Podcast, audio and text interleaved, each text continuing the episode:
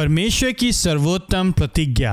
वह जिसने अपने पुत्र को भी नहीं छोड़ा, परंतु उसे हम सब के लिए दे दिया तो वह उसके साथ हमें सब कुछ उदारता से क्यों ना देगा? रोमियो आठ, बत्तीस।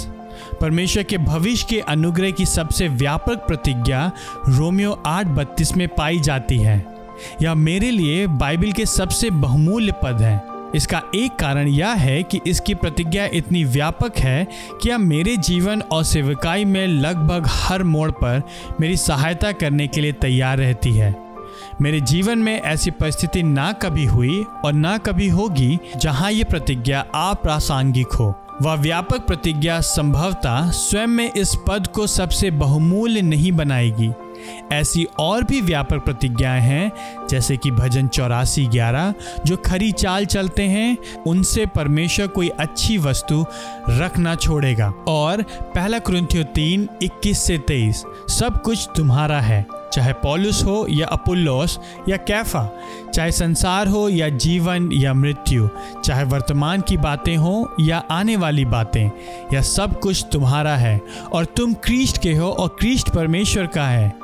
इन प्रतिज्ञाओं की व्यापकता और विस्तार के विषय में अतिशोक्ति करना कठिन है। परंतु वह तर्क उसको अनूठा बनाता है, जिस पर रोमियो आठ बत्तीस की प्रतिज्ञा आधारित है और उसे परमेश्वर के उस प्रेम की नाई ठोस और अटल बनाता है, जिसे वह अपने अनंत रीति से प्रशंसनीय पुत्र से करता है।